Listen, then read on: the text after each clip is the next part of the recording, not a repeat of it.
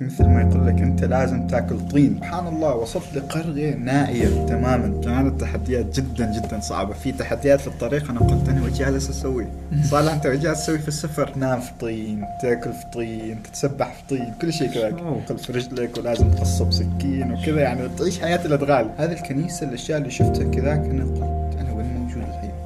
هل موجود في كنيسة مسيحية ولا موجود في عالم آخر؟ كنت متخوف حتى أن أتحرك من عمان أصلا، من كيف إن الصورة النمطية في كل دولة. لا للرحلة تخيل، يعني أنا وقفت فوق 500 سيارة ولا 600 سيارة. فمن الصورة النمطية هذا إنك أنت تشوف كيف إن الإعلام ضحك عليك. حتى في كانت مقابر في الطريق، مقابر إن الشخص ماتنا. يعني هم حتى ما يتعبوا نفسهم دفنوا مكانه. نعم. جلسة كرك، حوار مشترك بين الشبلي والهناء، يركز معنا واستفيد يا الحبيب.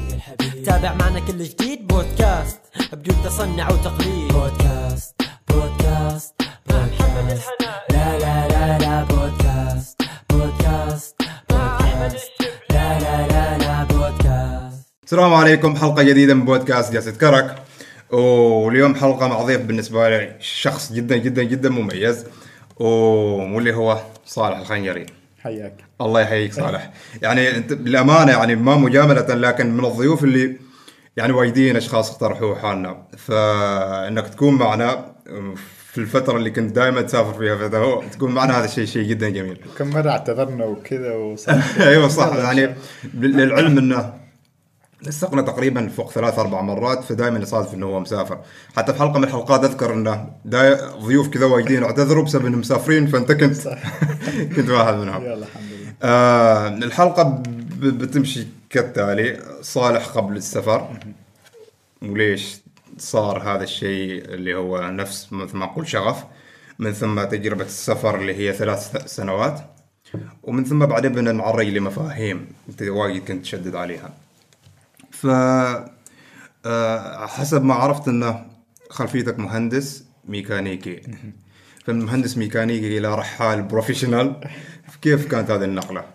شوف القصه، خلينا نقول قصه طويله شويه. انه طبعا كنت موظف في هندسه نفط، كنت تخرجت هندسه ميكانيكيه، وبعدها قررت يعني بعد كم سنه من العمل، بعد 2 سنين، قلت انا وش جالس اسوي الحين؟ ليش انا جالس فقط اشتغل؟ اريد في هذا السن اللي هو سن ال20 ان انا اطور من مهاراتي، اريد انه استكشف العالم. ما فقط انه استكشف العالم، اريد اشوف انا وش اعرف بالضبط، انا وش اسوي في حياتي. فحتى قبل قرار الاستقالة كان في مواضيع كثيرة قبل، يعني سافرت أكثر من مرة قبل، سافرت وحدي، وكنت لما سافر أشوف إن في أشياء كثيرة أنا أتعلمها، وكنت أشوف يعني لما ألتقي مع ناس إن أشوف هذول الناس يعني سافروا لمدة 1 سنة كاملة قبل تحديد الدراسة، قبل أن يتخصصوا في الدراسة. يعني قبل ما يقول مثلا في ألمانيا عندهم قانون، ولا أغلب الناس في ألمانيا ولا في أوروبا يقول لك قبل أن يعرف هو وش يريد يدرس، من أول ما يتخرج من الثانوية عامة ياخذ له 6 أشهر إلى 1 سنة كاملة عشان يسافر حول العالم. ليش؟ عشان خلال السفر وش يقول لك؟ السفر مدرسة، السفر يعلمك أشياء كثيرة. يعني السفر تشوف أشياء كثيرة، تتعلم من ثقافات، لغات، عادات وتقاليد كثيرة. فخلال سفرك أنت تتعلم بالضبط أنت وش تريد في حياتك. فمن خلال هذا أنا جتني فكرة إنه ليش ما أنا سافر وأشوف بالضبط يعني وش الأشياء اللي أنا أتعلمها في الحياة. لأن أنا أؤمن في سن 20 هو الوقت، العقد 3 من عمرك، هو الوقت اللي أنت لازم تتعلم فيه، أنت لازم تطور من مهاراتك. مثل ما يقول لك أنت لازم تأكل طين. صح. إنزين؟ صح. لازم يعني تواجه تحديات كثيرة، تخرج من دائرة الراحة، لأن في هذا السن أنت تتعلم أشياء كثيرة. لأن من بعد هذا العقد، هذاك الوقت أنت بتغير من مفهوم حياتك، يعني خلاص بتأسس نفسك، ففي هذا الوقت أنت بتطور أشياء كثيرة. فعلى هذا الأساس قررت أنه خلاص أستقيل من عملي وأدور حول العالم. ممتاز. زين، قرار الاستقالة ما يعني متردد فيه، كيف كان تقبل الأهل؟ شوف قرار الاستقالة أخذت مني 1 سنة كاملة تقريبا. يعني قبل أن أستقيل من عملي كتبت في ورقة إن أنا راح أستقيل في هذا اليوم. استقالة يعني مع نفسك. يعني استقالة مع نفسك. قبل يعني 1 سنة كاملة قبل أن أستقيل أنا كتبت في ورقة بالتاريخ 1/5/2016 أنا راح أستقيل من عملي. أوكي. اشتريت خريطة وهذه الخريطة علقتها في الغرفة، وكل يوم كنت أقوم الصباح وأنا أقول أنا راح أسافر حول العالم، راح ألف حول العالم بتاريخ 1/5. طبعا هو يقول لك لما تحقق أحلامك ولما تحقق أهدافك لازم تكتبها في ورقة، لازم يكون عندك هدف معين، رؤية معينة. وعشان كذا سويت هذا الرأي إن راح أستقيل. طبعا في تحديات، في مشاكل، في مواجهات كثيرة، في تضحيات. هذا أهم شيء، إنه في تضحيات، أو من أهم التضحيات إن أنا ضحيت بعملي في الوقت اللي كل حد يبحث عن عمل. بالضبط. وفي شركة جدا قوية. فهنا الهدف إنك أنت صح إنك أنت خذيت هذا التضحية، لكن في أهداف بعدها، في يعني في أشياء ثانية أنت راح تشوفها من بعد الاستقالة. فخلاص من بعدها قررت استقيل وألف حول العالم. هنا في نقطة أنا كتبتها، يعني أنت سافرت لفيت حول العالم 3 سنوات. إنزين، هل فكرت أنت مثلا بتقول أن هذه السنة اللي كنت قرر فيها قرار الاستقالة، هل سويت نوع من الاستعدادات؟ يعني ما أعرف كيف بوصفها، استعدادات مثلا تتثقف، تتمرن، أو إيش بالضبط؟ سنة كاملة تقريبا قبل السفر. أولا الخطة ما كان نسافر لمدة 3 سنوات، كانت الخطة سافر لمدة 1 سنة بس. زين، لكن بعدها شفت أن الترحال، سويت خطة أن أنا راح المرحلة الأولى من إيران إلى من بريطانيا، من أمريكا، المرحلة الثانية أمريكا لأرجنتين، المرحلة الثالثة أفريقيا، المرحلة الرابعة آسيا. بعدين وأنا خلال السفر شفت إن الموضوع ما فقط إنه لف العالم حول 1 سنة، الموضوع إنك تجلس مع الشعب، إنك تتعلم منهم، تجلس لأيام لأسابيع. فشفت نفسي جلست في إيران شهر، جلست في جورجيا شهر، جلست في تركيا 5 أسابيع. فقلت إذا أنا جالس أجلس في كل دولة في المتوسط 1 سنة، أنا ما راح أخلص في سنة واحدة فقط. صحيح. فقررت إنه أزيد لمدة 3 سنوات. وطبعا قبل الترحال كنت أخطط في أشياء كثيرة، يعني كنت أقرأ كتب كثيرة، كنت أقرأ البلوجز، وكنت أشوف بلوجز، وكنت يعني أحاول أثقف من نفسي كيف الدول، أمور التأشيرة، ورحت أطلع كل التأشيرات، كل الدول، يعني قبل حتى أنا أسافر. تأشيرة كندا طلعت، تأشيرة أمريكا، تأشيرة شنغن، كلهم خليتهم جاهزات قبل السفر. هنا في سؤال أتوقع الكل يعني، خصوصا نحن تقدر تقول كعمانيين مجتمع متحفظ، وحتى لو بغيت تخرج عن المألوف بعد قرار الأهل يبقى إلا تأثير. صحيح. أهلك كيف تقبل الفكرة أن هذا ولدنا كان معنا طول العمر فجأة؟ شوف، هي ما قلت لهم على طول أنا راح أستقيل من عملي، بدأت معهم خطوة بخطوة. قلت لهم شوفوا، أول شيء قلت لهم شوفوا يا جماعة، صح أن العمل يعطيك مادة، بس المادة ما كل شيء. أفضل لأن أنا أشتغل في وظيفة أحبها وأعشقها أحسن من أشتغل في شيء وأنا جالس أتذمر طول الوقت. صح. ليش أنا أتذمر كل شيء؟ فبدأت أعطيهم خطوة بخطوة. قلت لهم أنا ما عجبني وظيفتي، ليش أنا جالس في الوظيفة بس؟ ورحت عندهم. بعد أسبوعين رجعت لهم مرة ثانية، ولا بعد شهر. طبعا لأني سويت خطة 1 سنة، فسنة كاملة هي مع الأهل نفس الشيء، إنه كيف أقنعهم. فبعد 2-3 أسابيع رحت عندهم، قلت لهم يا جماعة ترى شكلي يعني بغى أشوف وظيفة ثانية ولا شيء. قالوا صالح صلي استخارة وشوف كيف. قلت لهم تمام، ما مشكلة. بعدها رحت ورجعت مرة ثانية، قلت لهم خلاص راح أستقيل من عملي. جست هيئهم نفسيا للموضوع 100%. بعدها بعد الاستقالة خبرتهم بعد إن راح أستقيل، ما خبرتهم إن راح ألف العالم.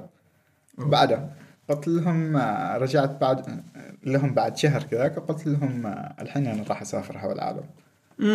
طبعا الصدمة من الوالد والوالدة، كيف أنت تستقيل من عملك بلا وظيفة، معاش تقاعد، وهذا الأشياء أنت كيف بتدبرها، أمان وظيفي وما أدري هذا. بالضبط.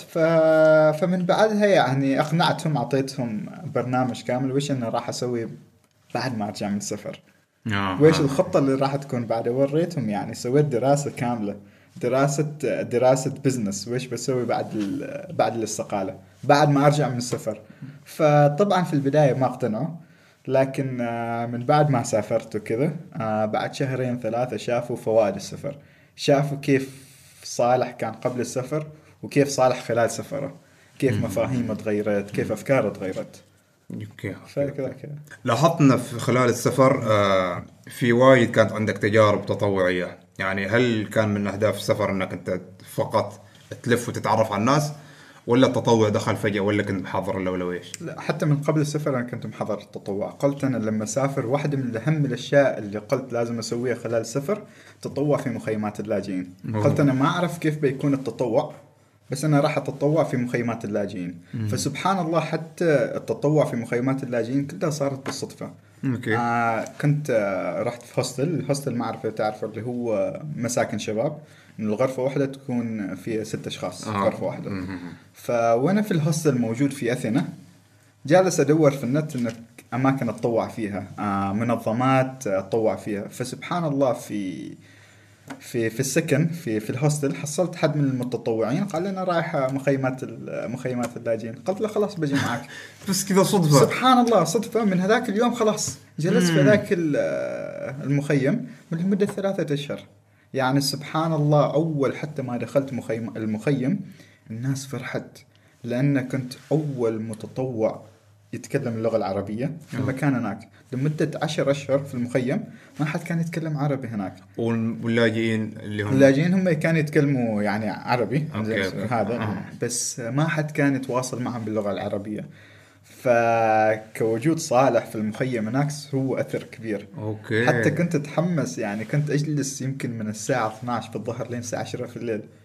تتطوع كان في أمور تطوع كثيرة يعني توزع الملابس توزع أكل ترجمة تودي ناس للمستشفى. كان يعني تسمع قصصهم والحمد لله يعني كانوا يرحبوا فيك لأنه شافوا أول متطوع يتكلم عربي ففرحوا كثير هناك وقالوا خلنا نضيفك في البيت واستضافوني مع القهوة والشاي ويعني يعطونا القصص. يعني طول الوقت كانوا يعطونا قصص. يعني ما حسيت إن ب3 أشهر إنك جالس يعني نفس الشيء. أنا لأن جلست شهر بعدين سافرت لأن قمت أكمل سفري لكن ما استحملت رجعت. جاني يعني اكتئاب جاني ثقل جاني شيء. قلت لا أنا لازم أرجع مخيمات اللاجئين. فجلست فيه شهر ثاني وبعدين نفس الشيء كملت سفري وقلت لا لازم أرجع شهر ثالث بعد.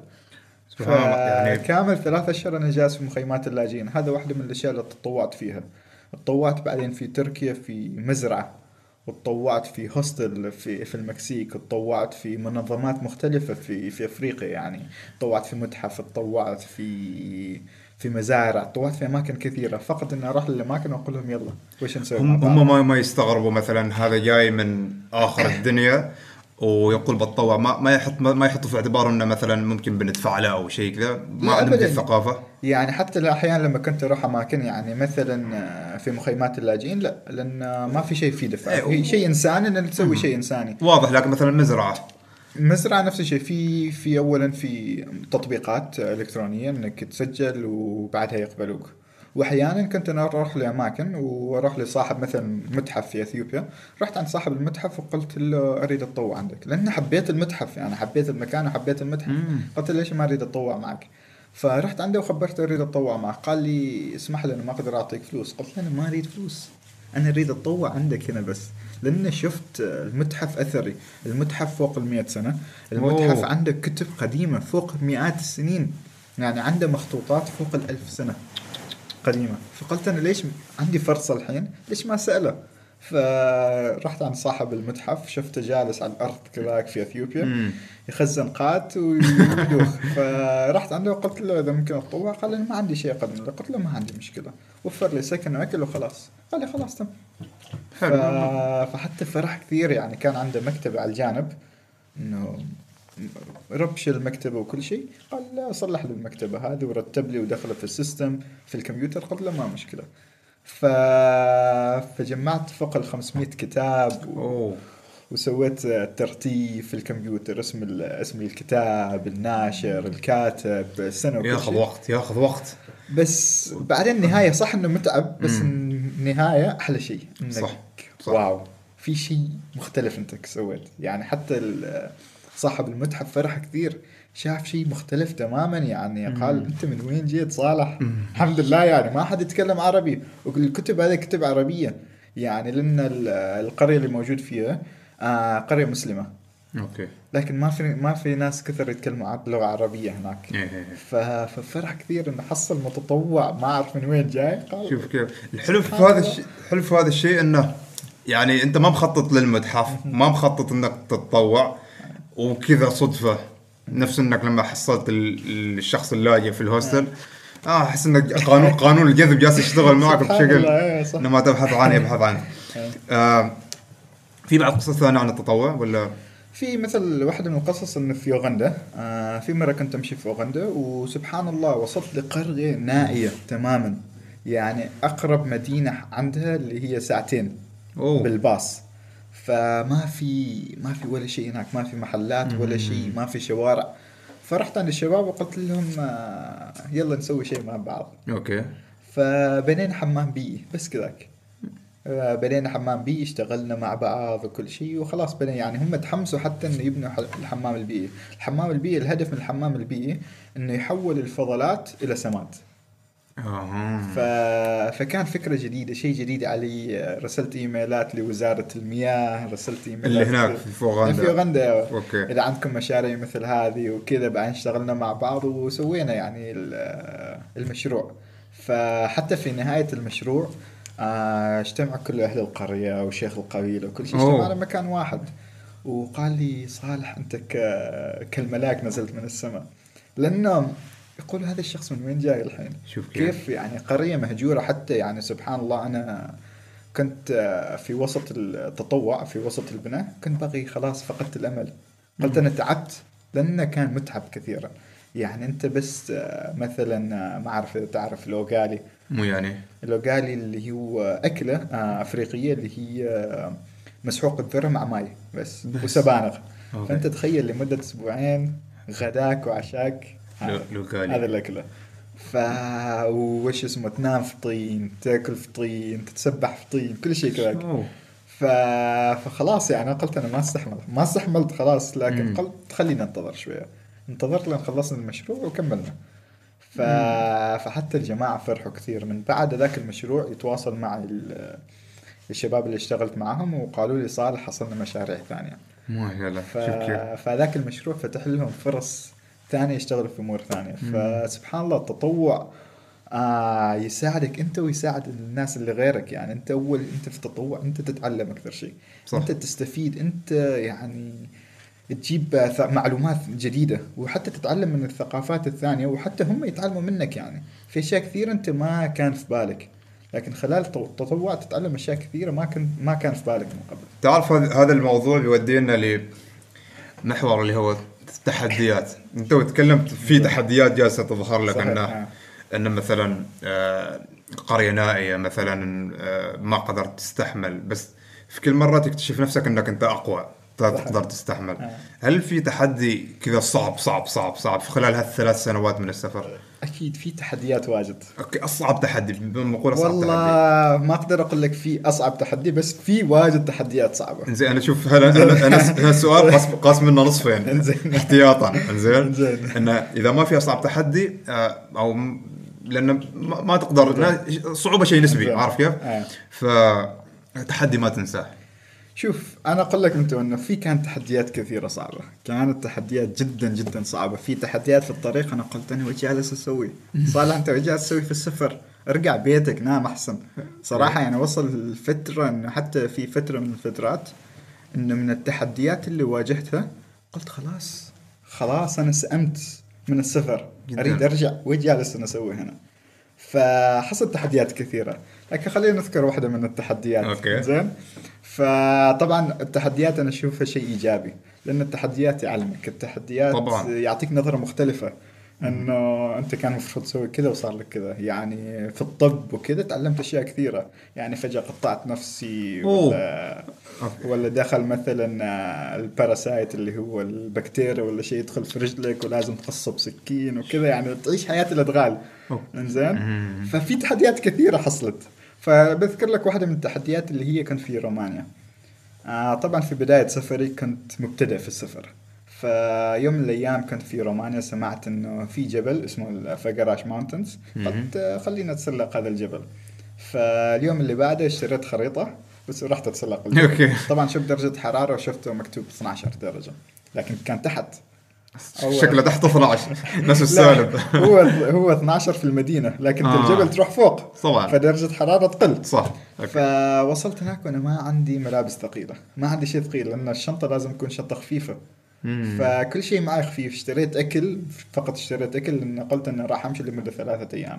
معي خريطه، فقط خريطه، ورحت الجبل.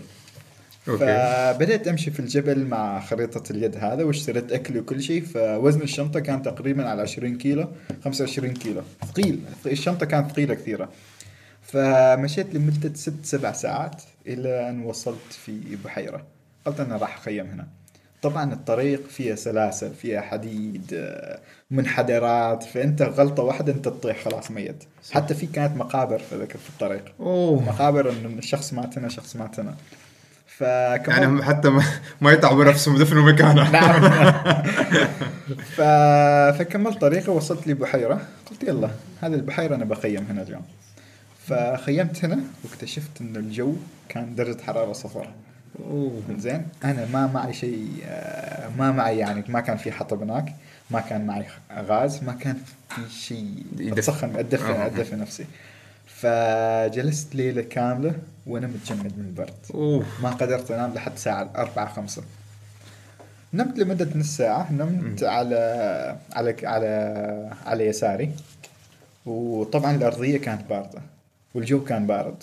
فأول ما قمت نمت لمدة نص ساعة، لكن أول ما قمت خلاص يدي ما حس فيها، تخدرت. أنت تخيل يعني خلاص تخدرت، أنت كنت في وسط الجبال تخدرت اليد. أوكي.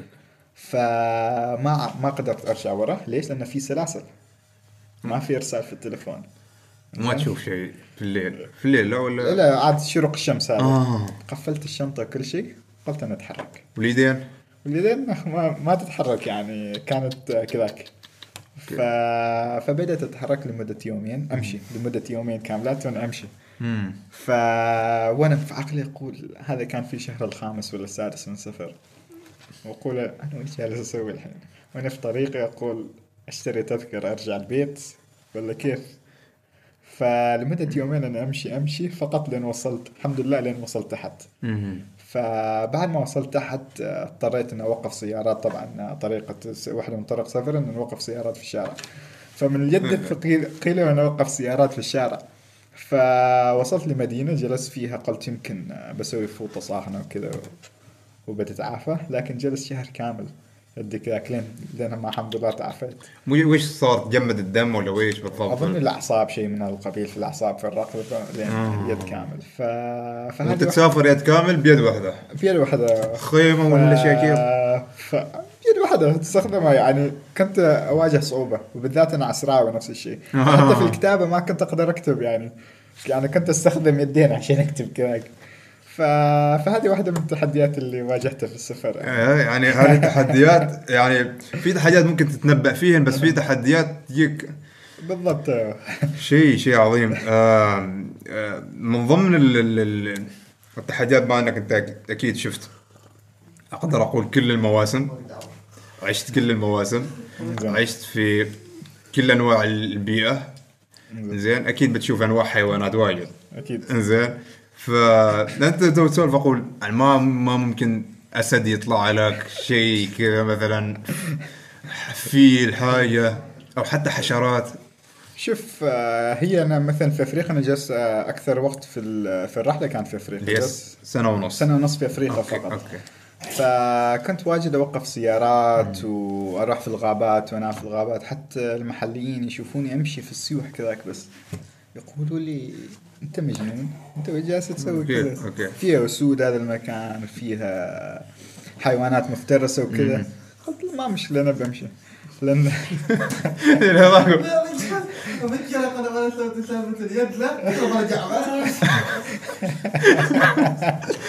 شبابنا أو الشبلي. الشبلي لو صارت له سالفة اليد كان بيرجع في نفس اللحظة.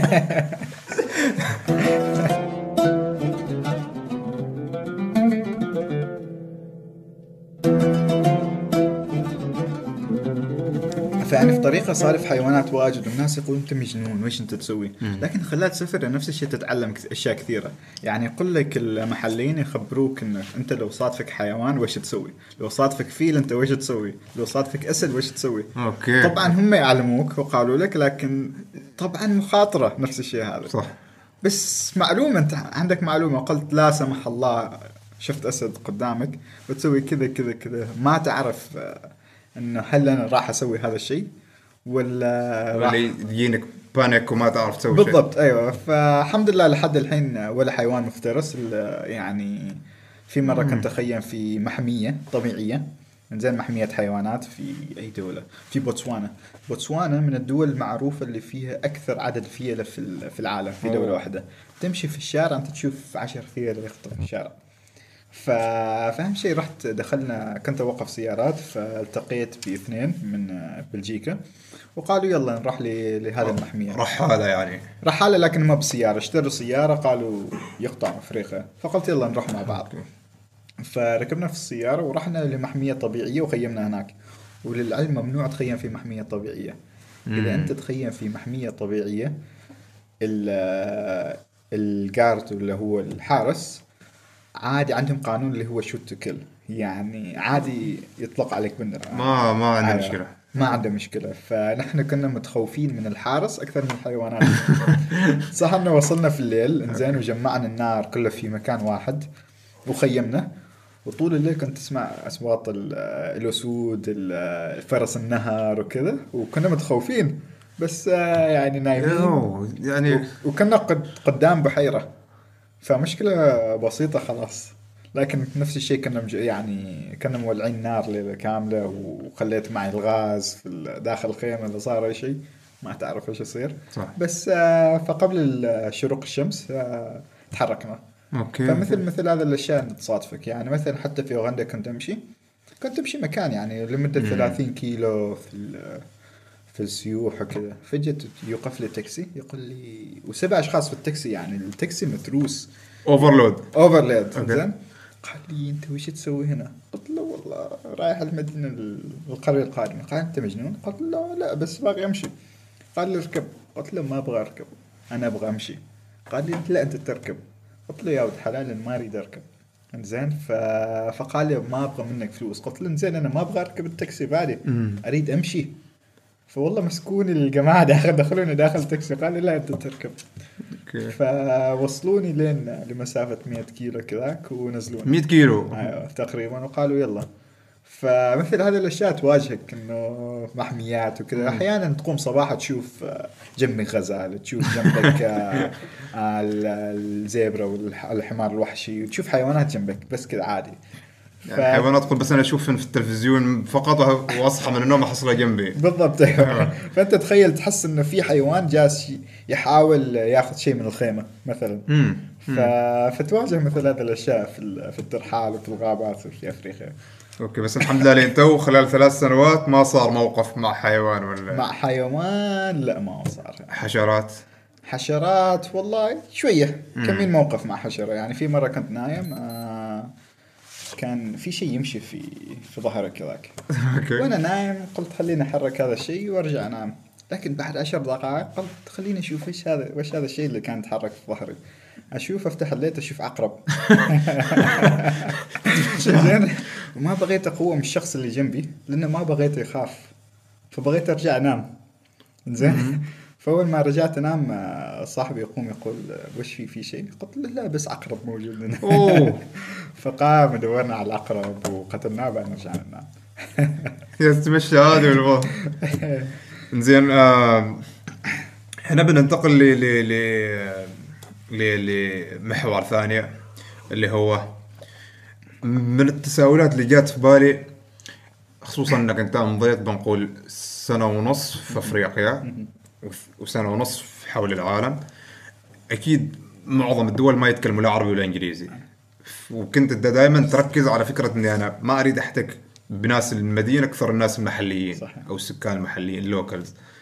كيف كنت تتواصل معهم؟ شوف أنا أحاول كل ما أدخل دولة أتعلم لغتها على الأقل الأساسيات، لأن كل ما تتعلم الأساسيات كل ما الشخص يفتح لك أكثر شيء, يعني يفرح أنك شخص تتكلم لغتك, يعرف لك تحاول. بالضبط, يعني أنت مثلا تتخيل هنا في عمان إذا جاك أجنبي يقول لك السلام عليكم مخبار معلوم, بس هذه الكلمة مخبار معلوم أنت تفرح تقول اوه هذا يتكلم لغتي, وخلاص الجليد يتكسر من هناك, وخلاص تفتح تبدأ السوالف وكل شيء. حتى كنت أحصل أحيانا مشاكل في الحدود, يعني أدخل دولة يقول أنت مفروض تقدم التأشيرة من قبل, أقول له صراحة ما كنت أعرف كلمة كلمتين ثلاثة بلغتهم تعلمتها قبل ما أدخل دولة, يقول لي خلاص ضبطناك فقط لأنك تتكلم 10 كلمات أو 15 كلمة. فحاول كل ما أدخل دولة تعلم الأساسيات. فطبعا الأساسيات وخلط مع اللغات الثانية خلاص أمورك طيبة. لكن نفس الشيء يعني أنت كل مثل ما قلت لك أنا أجلس شهر كامل في دولة, فأحيانا الأساسيات البسيطة تتعلمها بسرعة, وأحيانا في ناس يتكلموا مثلا في أفريقيا, معظم دول أفريقيا الجنوبية يتكلموا اللغة الإنجليزية. أوكي. فما كنت تواجه صعوبة, ما كنت أواجه صعوبة كثيرة. حلو. إلا لما وصلت فوق مثلا في أثيوبيا اضطريت إنه أتعلم لغتهم. أوكي. إنزين, ما أن تجربة أفريقيا وهي خاضت 1.5 سنة. بدت من أي دولة؟ من جنوب أفريقيا إلى مصر, القاهرة. أوكي. كنت تعرّي على فكرة اللي هو الصورة النمطية, إنه الإعلام الميديا جالسين يوصلوا صورة نمطية عن الشعوب.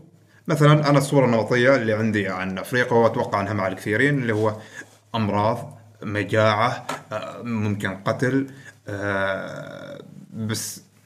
بس الشيء اللي أنت شفته واللي لامسته أتوقع أنه شيء مخالف تماما لهذه الصورة. فكيف ما صار لك الكلتشر شوك أو هالشيء؟ شوف, الكلتشر شوك كانت تجيني في أماكن كثيرة, يعني حتى الصدمة الثقافية كانت تجيني حتى في إيران ولا في المكسيك. كان مثلا في مرة في المكسيك دخلت منطقة كنيسة, هذه الكنيسة الأشياء اللي شفتها كذاك أنا قلت أنا وين موجود الحين؟ أنا هل موجود في كنيسة مسيحية ولا موجود في عالم آخر ثاني؟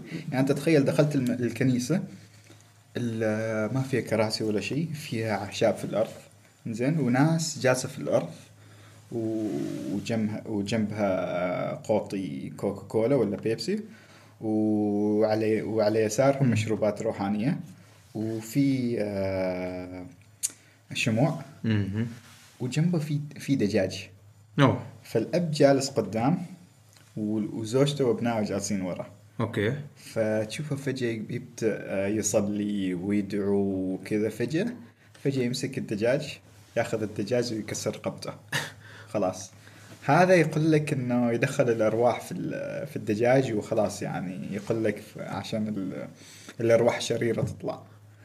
فكل الناس ذاك السواح يشافوا بعيد, أنا شفت, أنا قلت واو, هذا أول مرة كسر قبضته وخلاص, خلاها خلاص راحت لروح شريرة ويقولوا خلاص. فأشياء كثيرة أنت الكلتشر شوك وأشياء كثيرة صارت في الطيب.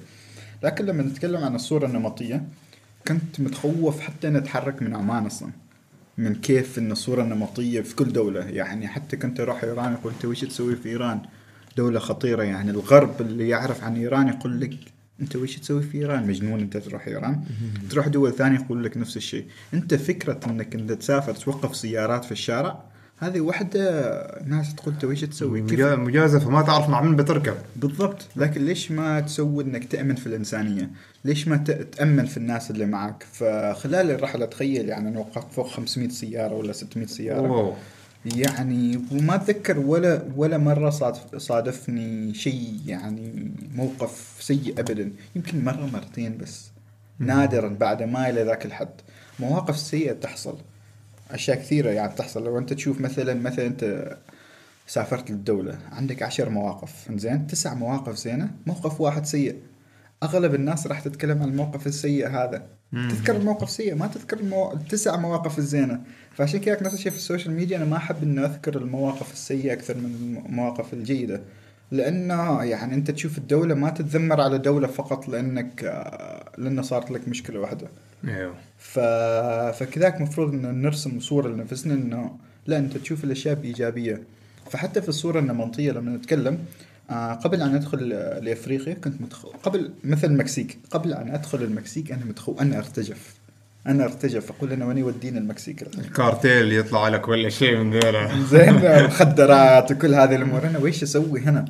فلكن سبحان الله اول ما وصلت عند شرطة الجمارك وقال لي ويلكم تو مكسيكا سبحان الله انشرح صدري سبحان خلاص. جلست فوق ثلاث اشهر انا في المكسيك. اوه زين. وقفت سيارات هناك حتى يعني الناس يخافوا عليك. وقلت ويش تسوي؟ انا ما اقول لك خلاص ان المكسيك امان وكل شيء، فيها مشاكل، فيها أشياء كثيرة، لكن لازم يعني تشوف شيء بنظرة إيجابية، لازم يعني تأخذ حذرك نفس الشيء، يعني أنت ما تقول أوه خلاص أنا ما صار لي شيء لمدة سنة كاملة ما بيصير لي شيء تو، لا في أشياء كثيرة تحصل لك حتى في أفريقيا. يعني في أفريقيا أول أيام أنا ما كنت أريد أتكلم مع أي محلي، كنت أخاف منهم صراحة، كنت أخاف أتكلم مع أي شخص محلي، قلت أنا كيف أتواصل معهم؟ عاداتهم مختلفة، تقاليدهم مختلفة، كل شيء.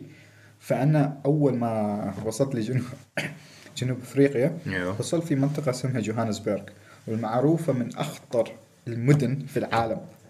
إنزين. كانت في بداية الرحلة أول مكان رحت فيها في أفريقيا. أوكي. إنزين. فأنت الناس اللي تتكلم عن جوهانسبرغ كانت تتكلم عن كل شيء سيء، ما كانت تتكلم شيء إيجابي عن هذه المنطقة. يقولوا في لصوص، في حرامية، صح. فيها مشاكل، لكن ننظر للجانب الإيجابي. أنا جوهانسبرغ من أحلى الأماكن اللي زرتها في جنوب أفريقيا، لأن الناس هناك ما شاء الله مندمجين معك بشكل كبير. يتكلموا إنجليزي يعني جنوب أفريقيا يتكلموا إنجليزي. أيوة. فهذا الشيء اللي نحن لازم يعني صح، في مشاكل، في مجاعة، في فقر، في أماكن كثيرة. يعني أنت لما تشوف أفريقيا الناس تشوف أفريقيا كدولة واحدة، لكن أفريقيا ما دولة واحدة، فيها فوق 50 دولة. ففي مشاكل في يمينك، في مشاكل في يسارك، يعني ما كل شيء بيرفكت.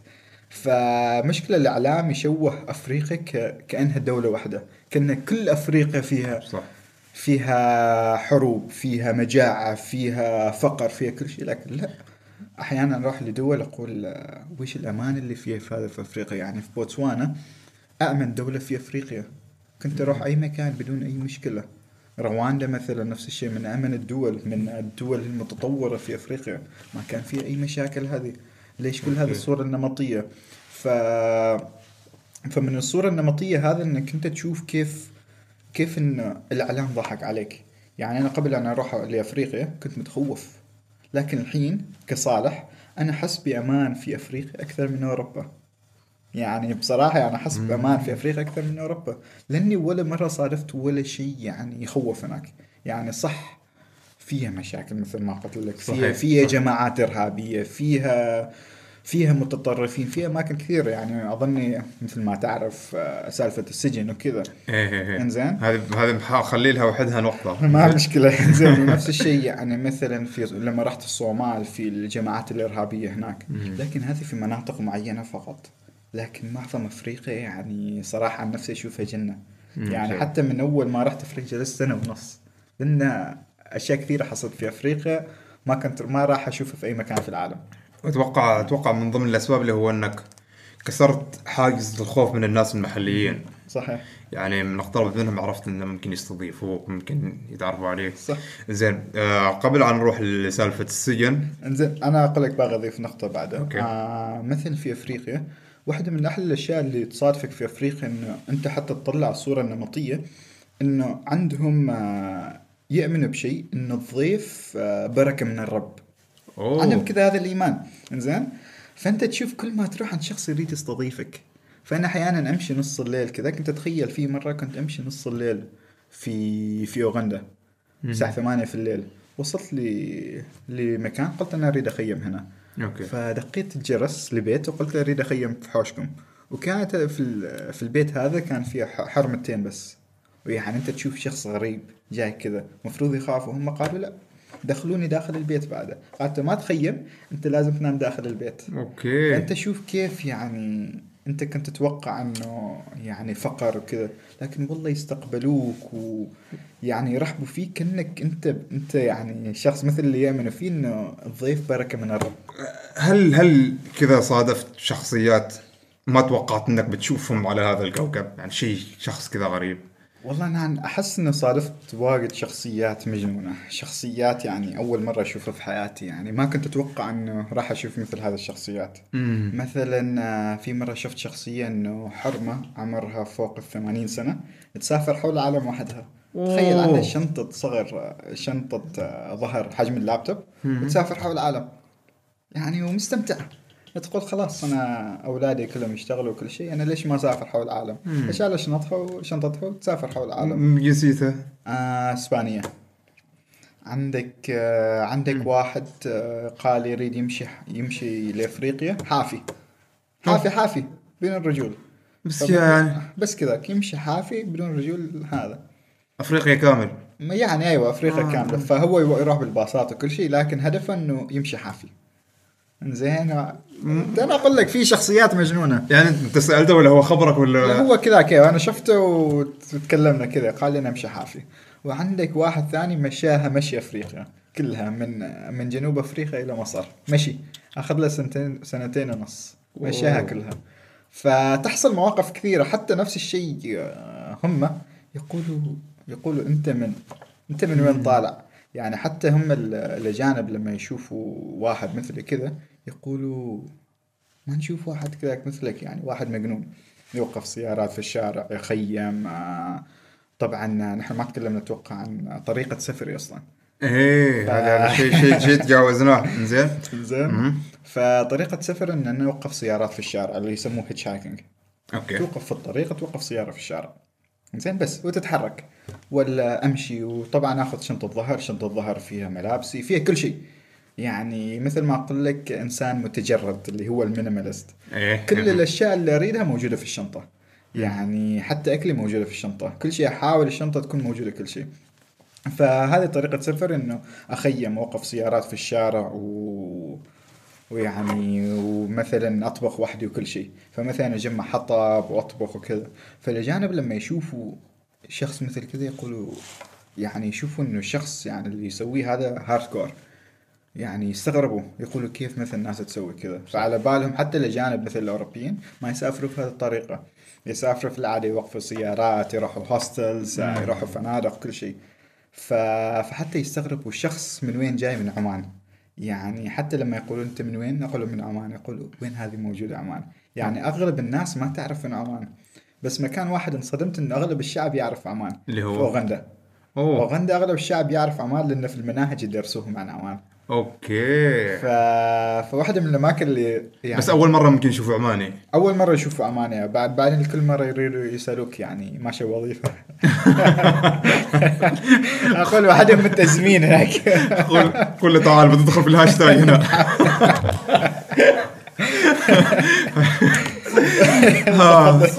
عمانيون أوغنديون يستغيثون. فتحصل يعني حتى مثلا حتى الأجانب الأوروبيين يستغرب يقولوا وين هذا عمان. حتى الحمد لله يعني ناس كثر عارف عن عمان عن طريقي. يعني مثلا كثير جاي لعمان، مثلا حتى خلال سفر يقولوا اتصلوا فينا صالح نحن جايين لعمان. حتى قبل شهر الماضي أحد من أصحابي وصل لعمان.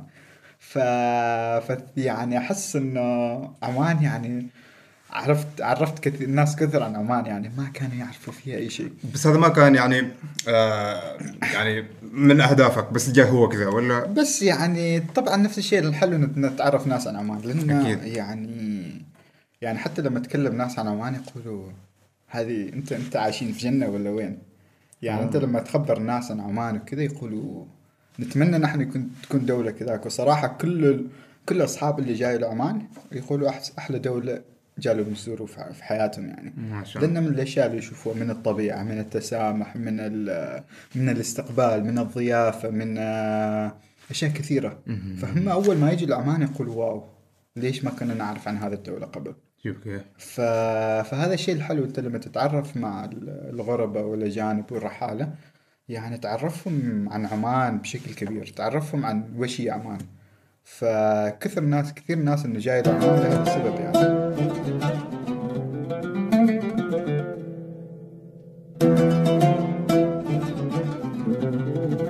نرجع للسالفة اللي أجلناها أكثر من مرة، اللي هي قصة السجن. زين هذا قد يكون عامل مشترك مع الشبلي ومعي ومعك. زين لما كنت مسافر بورندي اللي معه بورندي هي دولة في أفريقيا. أحكي القصة ما أريد.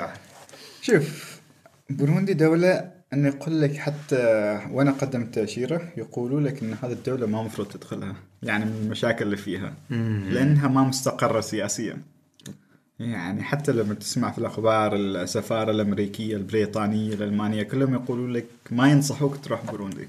أنا قلت لا، أنا لازم أروح بوروندي، لازم أشوف وش فيها بوروندي هذه. فسويت التأشيرة ودخلت بوروندي. طبعا مثل ما تعرف أنه وقف سيارات في الشارع ودخلت. من اللحظة اللي دخلت فيها حدود كلها مشاكل. فمن دخلت الحدود طلبوا مني رشوة. إنزين طلعت من شرطة الجمارك قالوا أنت بيشنقوك أنت في طريقك. قلت لا والله ما عمش لبن مشي. يتكلم إنجليزي عربي؟ نص سواحيلي إنجليزي. أوكي. ففي طريقك كنت صارف مشاكل كثيرة، يعني وصارف مشكلة مع المحليين. وأنا كنت أوقف سيارة، وقف لي سيكل، طالب راجع المدرسة يسوق سيكل، قال لي ركب سيكل تخيل. أوكي. فركبته في طريقي صارفتني مشكلة مع محليين إنه ليه أنت من أنت وين جالس تسوي هنا. طبعا لما أنا كنت في بيروندي أول شيء إنه الشكل، إنزين كنت لحية طويلة مع حالق والشعر كبير. فجاهم شكوك قالوا منين طالع وين طالع من أنت، يعني أنت أنا داخل دولة ما فيها سياحة، ما فيها سواح يروحوا في هذه الدولة، بدل عندي كلتشر شوك جاتهم هم. نعم. إنزين فوقفوني قالوا من أنت، من وين جاي، ليش كذا، ليش تسوق في سيكل. والله بغي يضربوا الطالب اللي يسوق سيكل من أنت عشان توصله. فصادفتني مشكلة أنا قلت وين جايبني في هذه الدولة.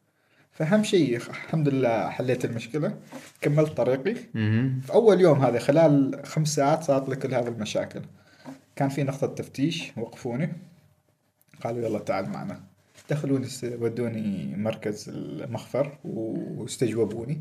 يعني الاستجواب كان مثل من الأفلام بالضبط، يعني الإضاءة خفيفة كذاك. أوكي. الشرطي جالس معصب ليش طلعوا من بيته من وقت عمله، كان الساعة 6 الساعة 5 المغرب، ليش طلعوه عشان يستجوبني أنا.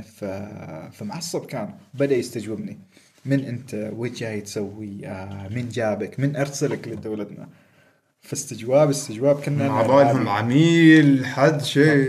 زين وأنا لما نفس الشيء لما كنت أجاوب عليه ما كنت خيفان، فكنت أجاوب عليه ورجل على رجل وجالس يعني جلسة سوالف. أول ما قال لي كان معصب إنه ليش أنت كذاك جالس، مفروض تخاف أنت سائح.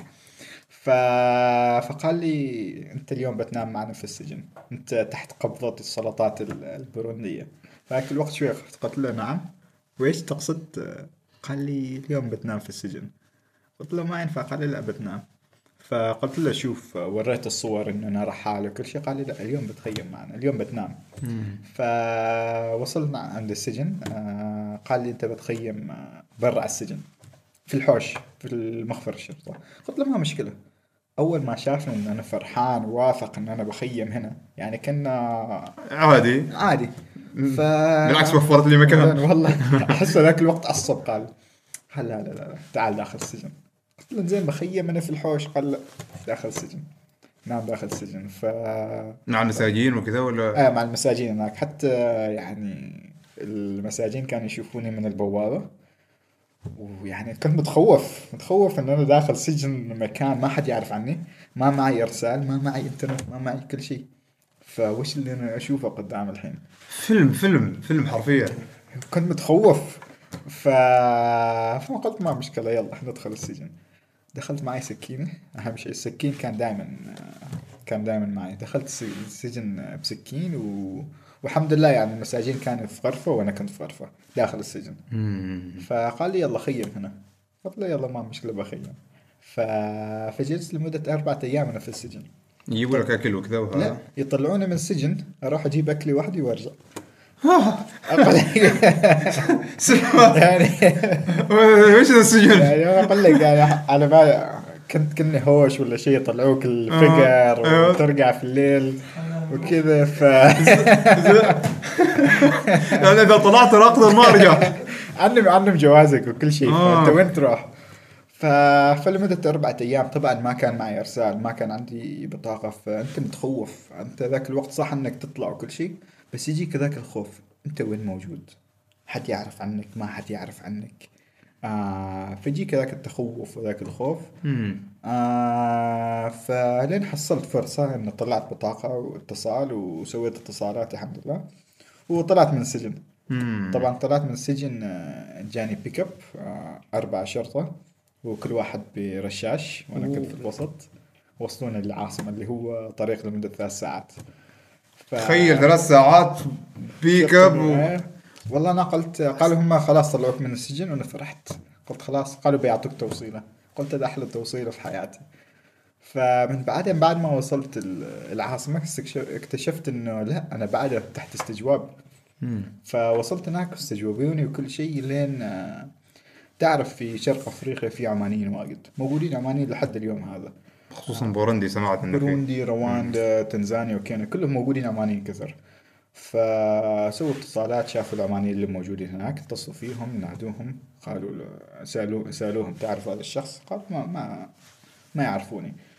فتعرف عمانيين النتوركينج مالنا كلنا مع بعض، مسندة من الظفار. ويعني انت تسأل شخص تعرف فلان فلان، تقول اوكي ما تعرفه، يمكن بتعرف شخص من القبيلة، خلاص تعرف الشخص. فسألت تعرف كذا كذا؟ قال لي أيوة. خلاص اتصل فيه، قال لي هذا اتصل في صاحبي، قال لي هذا صاحبي صديقي رحال، قال لي خلاص ما مشكلة. فذاك الوقت أطلق صراحي وخلاص يعني. لكن بعدني جالس أتخيل موقف لما شلوك في البيك اب. أتوقع أنت صورت مصورة زين. الصورة مال هذا الموقف موجودة في حساب صالح، بنحط حسابه في صندوق الوصف. يعني ما حسيت نفسك انك رهينه شيء كذا؟ والله كنت فرحان في البدايه لان حصلت توصيله الحين. يعني حد يوصلك. بعدين قبل نص ساعه قلت الموضوع فيه عنا، يعني ليش كذاك وليش يعاملوني بسدسات وكل شيء. بعدين بديت متخوف شوي، بعد قلت يلا كله خير وخلاص. حلو حلو حلو حلو.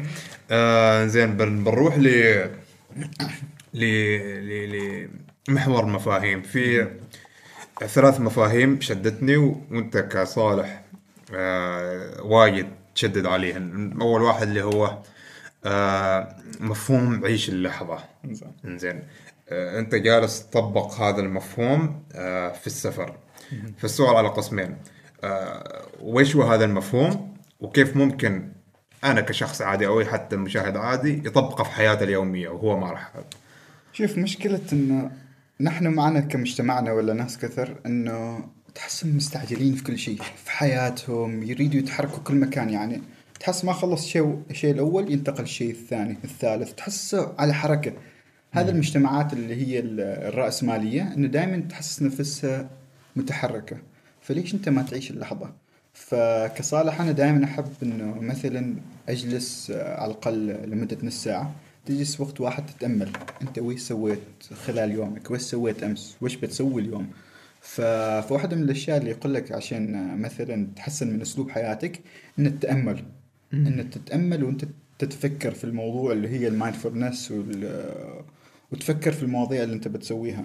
فمن هنا من هذا الناحية أنا قلت ليش أنا ما أعيش اللحظة. حتى يعني في عمان أنا أحاول أعيش اللحظة، أبتعد كثير عن السوشيال ميديا، أبتعد كثير عن النت. يعني مثلا خلينا نقول أنا من أطلع من البيت أنا ما معي نت أبدا، خلاص أعيش على اللحظة أن النت ما لازم يكون معي. مش نحن للأسف أنه تحس أنه لازم مثلا حد رسلك على الواتساب ولا شيء لازم ترد عليه نفس اللحظة، لازم أنه ليش ما ينتظر الشخص لمدة أسبوعين يوم مثلا ولا يومين، يحتاجك في شيء ضروري. أي ما أتخير. لما قال أسبوعين عادي، أنا انتظرت شهرين فعادي تسوي زين. بس مفهوم عميق. لأن بس بضيف حاجة اللي هو فكرة إن النوتيفيكيشنز أو هذه الإشعارات اللي تجي في الفون مبرمجة بحيث إن لازم تتحس بدوبامين، إنه ممكن تجيك رسالة مثلاً حلوة تفرحك، مثلاً تم إيداع مبلغ، أو مثلاً شخص يقول لك كلمة حلوة. طيار يضحك لأنه من زمان ما شاف هذا النوع من الرسائل. زين يوصل قريب. أيوة زين يوصل قريب. فالفكرة ما فيها حتى لو خليت الفون وما وصلت كرسالة لا إراديا العقل يبحث عن الدوبامين تروح تشيك عارف كيف. حتى أعرف في أشخاص واجدين وأنا منهم بقول بقفل الفون بجي بعدين بفتح بحيث إني بحصل كم هائل من رسائل وحصل بحث سهل عني فالدوبامين ما يطلع. صح كلامك. هي فكرة اللي انك تبتعد عنها. ايوه يعني مثلا حتى يقلك مثلا تتكلم عن هذا الموضوع حتى يقلك انه في السوشيال ميديا هم يريدوا يخلوا الدوبامين مالك مرتفع فعندك الفكرة سكرولينج هذا انت تحس نفسك الفيد انت ايوه تحس نفسك ما تريد تطلع تحس نفسك ما تريد تطلع. فانا قلت ليش ما اطلع من كل هذا انزين واعيش اللحظة الحقيقية. فالاول ما اطلع من بيت انا ما عندي السوشيال ميديا نوتيفيكيشن ما عندي شيء اسمه نوتيفيكيشن. لما حد يرسل لي في الواتساب ما في شيء اسمه لاسين ما في شيء اسمه صحين لون أزرق لأن أنت ما تريد تشتت فكرك إنه تركز في ذيك اللحظة حد رسل لي ما حد رسل لي شاف رسالة ما فتحها عنها. أيوة بالضبط. حتى مثلا ناس واجد تعاتبني إنه ليش أنت لما تسافر ما تدخل صور واجد ليش ما تدخل في السوشيال ميديا.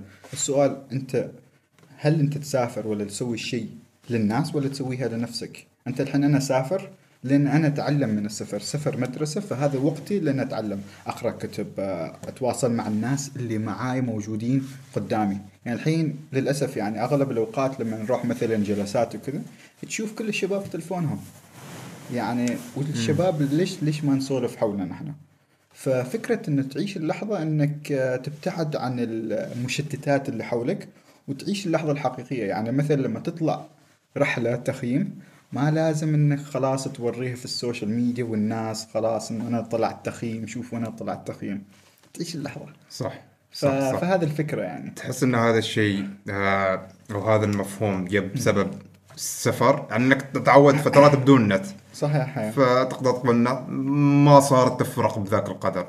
هل بسبب السفر ولا احس بالضبط بسبب الفكرة اعطاني هذا السفر اعطاني هذا المفهوم انه نبتعد عن السوشيال ميديا شوية وتعيش اللحظة. يعني حتى أنا يعني كل 10 أشهر أخلي شهر كل 10 أشهر شهر كامل أجلس بدون سوشيال ميديا أبدا ديتوكس. يعني أيوة بالضبط أمسح لأنه تحس أنه مثل ما تكلمنا عن الدوبامين تحس أنك حتى لا إرادية لما تفتح التلفون تفتح الإنستغرام مثلا على طول تفتح خلاص خلاص أنت تشوف حاول مثلا امسحها للشهر فتشوف حتى أنت لما تمسح السوشيال ميديا فجأة تحس يدك أول أيام تروح تشوف تريد تفتح لكن ما موجود الإنستغرام ولا ما موجود التويتر فوين تروح.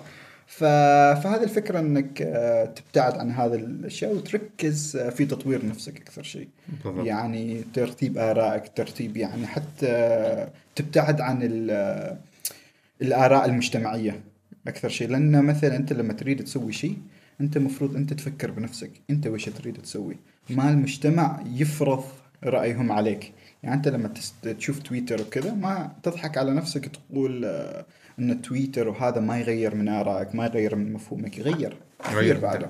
فأنت لما تبتعد عن المواقع التواصل أنت تبني هذه الآراء بنفسك أنت تطلع عن طريق المجتمعية تبني لك طريق وحدك. فهذه فكرة إنك تختلي والتأمل وتعيش اللحظة اللي مفروض تعيشها.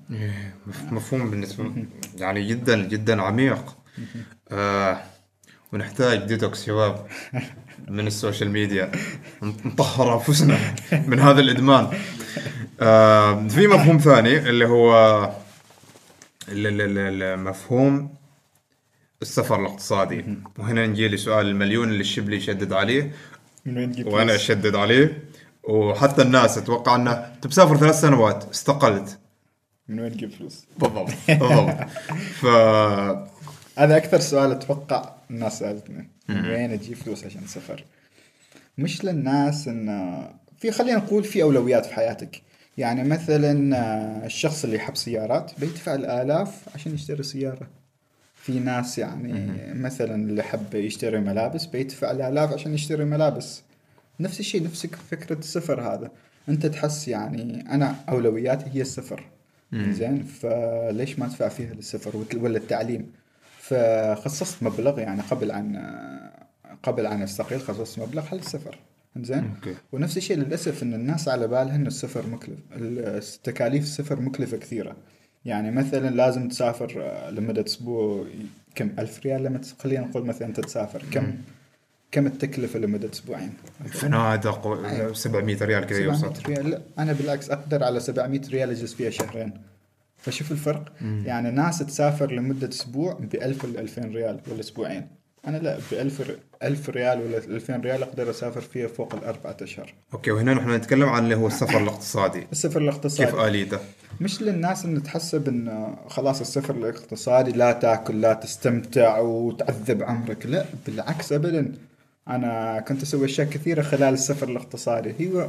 هو ما الهدف إنه فقط هدف السفر الاقتصادي، يعني الطريقة اللي نسافر فيها إن تتعرف على المحليين. يعني مثلا أوقف سيارات في الشارع، هدف إنه لما أوقف سيارات في الشارع ما إنه خلاص عشان أسير فلوسي وأخليه في جيبي، لا، توقف سيارات في الشارع إنه يعلمك أنت كيف تتواصل مع الغرباء، يعني كيف تخلي هذا الغريب يوقف لك وأنت كيف يعني تثق في هذا الغريب. فأنت تخيل لما أنت تسوق مثلا حصلت مثلا شخص غريب، أيوة، لما تشوفه في الشارع ما نفس الشيء لما توقف له أنت في الشارع. لما توقف له في الشارع تحس إن السوالف بتكون مختلفة، لأنك مثلا هو محتاج مساعدة ولا شيء، أنت تفرح إنك توقف له بتساعده، فمن هناك تبدأ السوالف، أنت ليش واقف في الطريق، أنت ليش كذا. أما لما تشوف شخص في السوق يبدأ يكلمك، أنت ليش تكلمني يعني، فهنا الفرق. فعشان كذا واحدة من الأسباب اللي نسوي وقف سيارات في الشارع، واللي هي على مفهوم الناس السفر الاقتصادي، إنه تعرف على الناس في الطرقات وكذا. ونفس الشيء لما ندخل مثلا في التخييم، لأن أنا ما أروح مثلا إذا نتكلم عن السفر الاقتصادي بالذات كشاب، أنت ليش تروح لك فندق 5 نجوم وبإمكانك تسكن في غرفة عادية هوستل بريال أو مصريال. وبعدين لو تلاحظ إن أنت لما تسافر يا دوب تجلس 5 دقائق في ساعة مثلا في الفندق، غير إنك تنام، يعني غير إن النوم أنت ما تجلس في الفندق، فليش تدفع 50 ريال على الفندق؟ ففي فنادق أحيانا في هوستل تدفع فيها ريال، وصدقني هذا الهوستل أنظف من فنادق 50 ريال. فهنا الفرق، إن الناس إن تحس إنه لازم تروح في أفضل الأماكن، لا، بإمكانك تروح أماكن عادية، أماكن يسموها الهوستلز، وتكاليف زهيدة وتستمتع، لأن في الهوستل نفس الشيء أنت تتعرف على الغرباء، تتعرف على ناس مثلك نفس الشيء، يعني أنت كشاب تتعرف على شاب آخر عنده نفس الأفكار، عنده نفس المفاهيم، فخلاص تدوروا مع بعض. فهذه طريقة السفر الاقتصادي، إنك وش يسموه الكومبرومايزنج، اللي هو مثلا خلاص يعني ما يحتاج إنك تروح في أماكن مكلفة كثير. أيوة، تساوم شيء على حساب شيء. بالضبط. يعني الفكرة خصوصاً نحن بنقول ما بقول كعرب، بلخص كخليجيين، وقت السفر لازم ملابس جديدة. إذا عندك ملابس تقدر تستخدمهن، مثلاً الشنطة لازم جديدة، كل شيء لازم جديد. وغالباً بيكون يا أوروبا وشرق آسيا الناس اللي هناك ما يهتموا، لأنك أنت ترى الأشياء هذا تحصلون كلهم، مثلا يسافر من دولة لدولة هو ببنطلون مثلا قطن، أو مثلا بجاكيت، يعني ما بزنوبة، ما فرقت معه.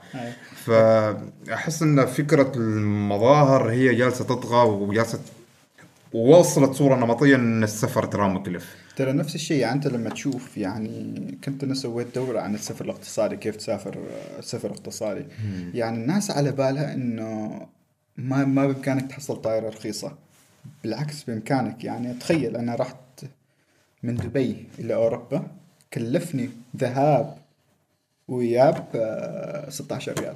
واو. 16 ريال أنا رحت أوروبا ورجعت. فهنا الفرق. ويش طائرة عادية، ما أنه طائرة قلك طائرة عمرها 50 سنة ولا 100 سنة، نفس الطائرة اللي أنت تدفع فيها 150 ريال نفسها. الفرق أشياء بسيطة، إنك تكون مثلا تحمل شنطة 5 كيلو ولا 7 كيلو، بس هذا الفرق، ولا ما تختار الكرسي، ولا ما يجيبوا لك أكل، خلاص شيل أكلك وحدك وخلاص، ليش تدفع كرسي عادي حتى يجلس فوق الجناح، ما عندي مشكلة، خلاص ما مشكلة. فهذه فكرة السفر الاقتصادي، إن الناس على بالها إن السفر مكلف، صح، لكن في طرق كثيرة إنه ما يحتاج، مثل ما تكلمت إنه ما يحتاج تشتري ملابس جديدة كل ما تسافر وكل شيء، خلاص يعني الناس ما تهتم أصلا، أهم شيء تكون أكيد. بالضبط، صحيح.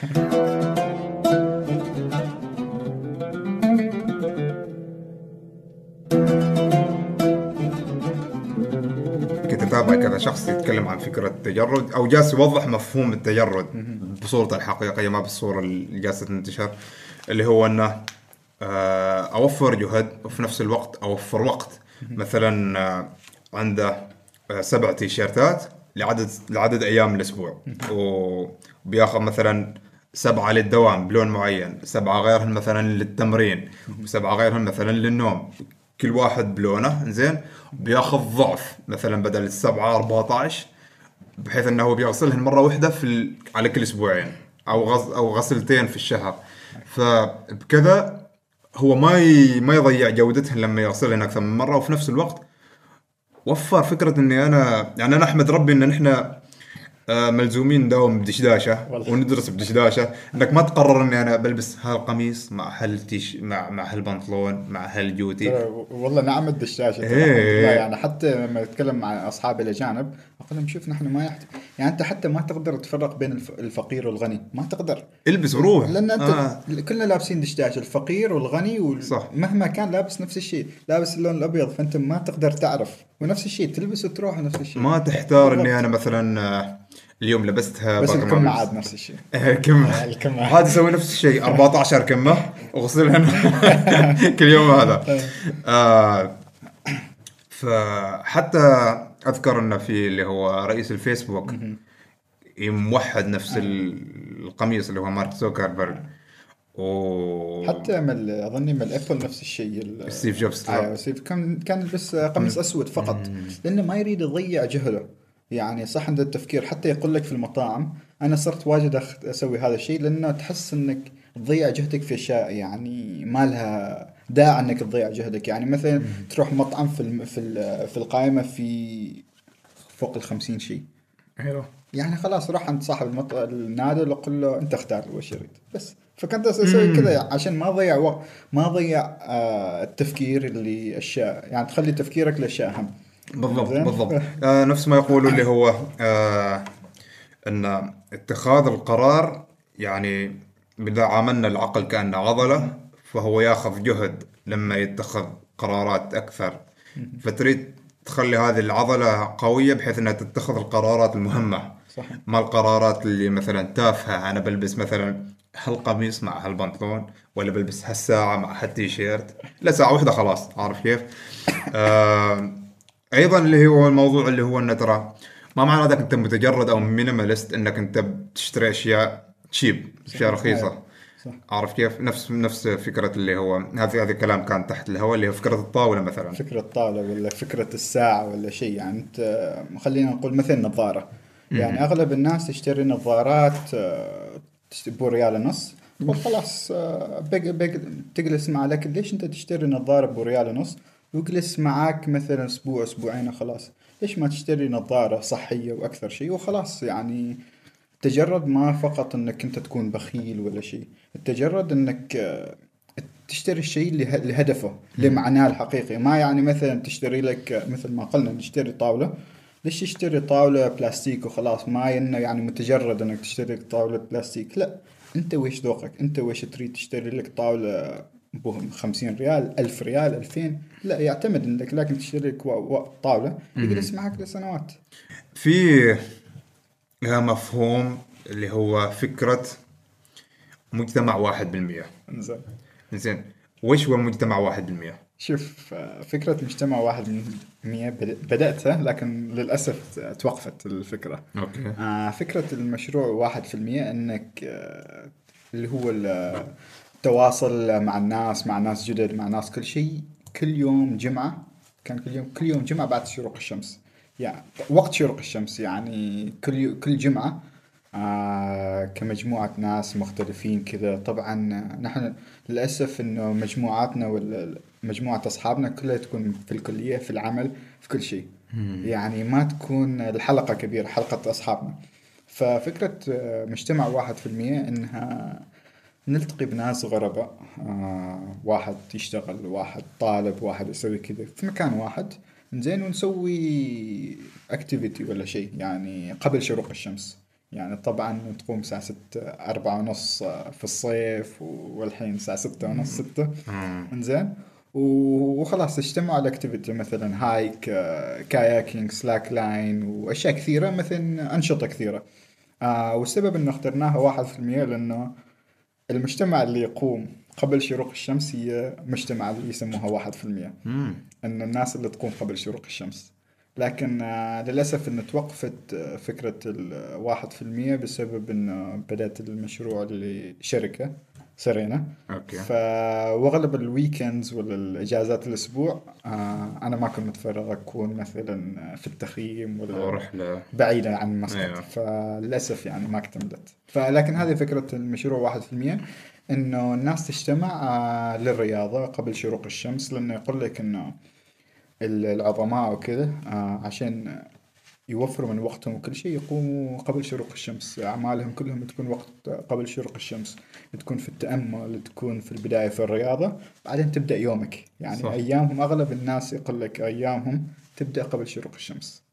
فكانت هذه الفكرة. أوكي هسه حتى لو يعني لو تحسبها إذا دوامك مثلا الساعة 8 أنت تقوم الساعة 4، عندك 4 ساعات تقدر تخلص فيهم وايد أشياء بعيدة عن الدوام. صحيح. ونفس الشيء مثلا تتأمل، يعني للأسف إن الناس ما تأخذ التأمل بشكل جدي. التأمل واجد يساعدك، بالذات أنت لما تدخل تقوم أول الصباح وتتأمل، هذا يساعدك واجد في يومك كامل. يعني فقط تجلس تتأمل، تجلس يعني تحاول تخلي تفكيرك أبيض، زي ما تفكر في شيء ثاني، فتحس انك انت من بعد ما تخلص تأملك تحس يومك جديد، يومك مختلف، انك قمت الصباح وسويت التأمل قبل الافكار اللي تجيك خلال اليوم. جميل. ما انا ذكرت اللي هو سارينا اللي هو مشروعكم الجديد، انزين في كان ايوه سارينا اللي هو المشروع اللي جاء بعد السفر، بعد تجربة السفر. وإيش فكرته؟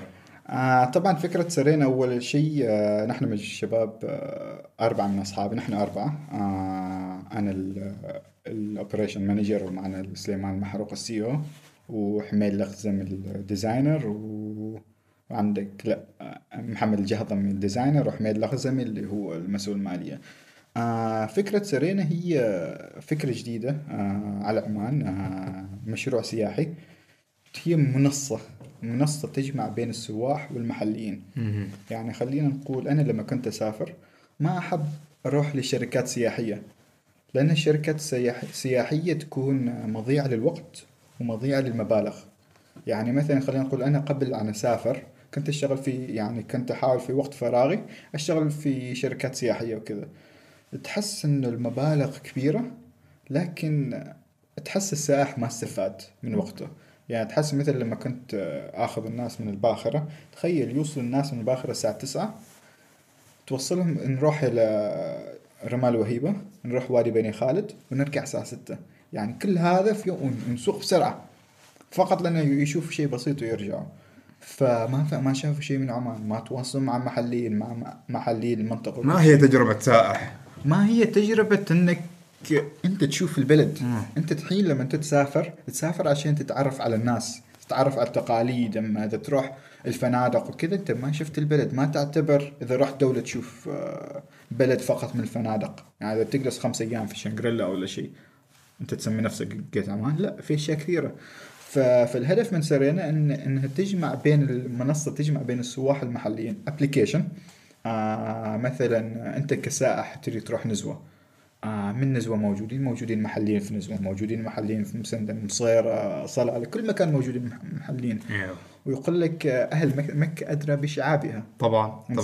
فليش ما ناخذ على هذا المنظور، ناخذ المحليين وهم اللي يتواصلوا مع السواح. يعني الحين في الابليكيشن أنت مثلا خلينا نقول كشخص محلي من نزوة، إنزين تعرف نزوة أكثر من التور جايد، ولا أكثر من مرشد سياحة اللي يجيك من مكان ثاني. أنت مولود هناك، تتمشت في سكيكة وكل شيء، فأنت بس تدخل أشياءك كمرشد ولا كهذا، تدخل معلوماتك في موقع وخلاص. يعني الناس تحجز من عندك خلاص. حلو. يعني ممكن أي شخص يكون، أي شخص يكون يعني نسميه سارينا لوكال. أي شخص بإمكانه يكون. عندكم حد في السويق بعده خلاص ما خلاص صارينا لوكال موجود أف عليك خلاص وإذا باغيين في صحارها مع الشباب موجودين. فالهدف إنه نفس الشيء، إذا عندك أنت مهارة تريد توريها للناس، خلينا نقول مثلا أنت صياد تريد توري الناس كصيد السمك. يعني مثلا أنا في مرة كانت معي سائحة، رحنا إلى حاسك. في حاسك هناك ونحن جالسين واحد من المحليين أخذنا البحر وقال خلينا نصيد حبار.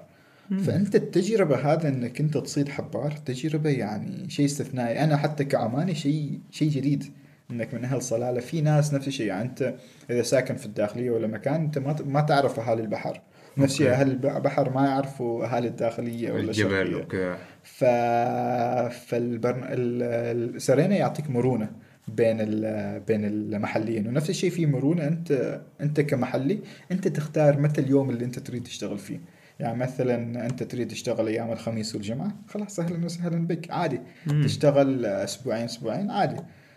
فهو مرن. ونفس الشيء على المهارات اللي أنت عندك، يعني مثلا خلينا نقول أنت عاشق لعلوم الفلك ولا أنت عاشق للآداب العربية، بإمكانك مثلا تدخل الشيء مثلا خلينا نقول الأدب العربي، تدخل المعلومات اللي عندك مثلا أنت وش تريد تضيف كالسائح، عشان السائح لما يريد يندمج مع المحلي ويريد يشوف شيء جديد. طبعا.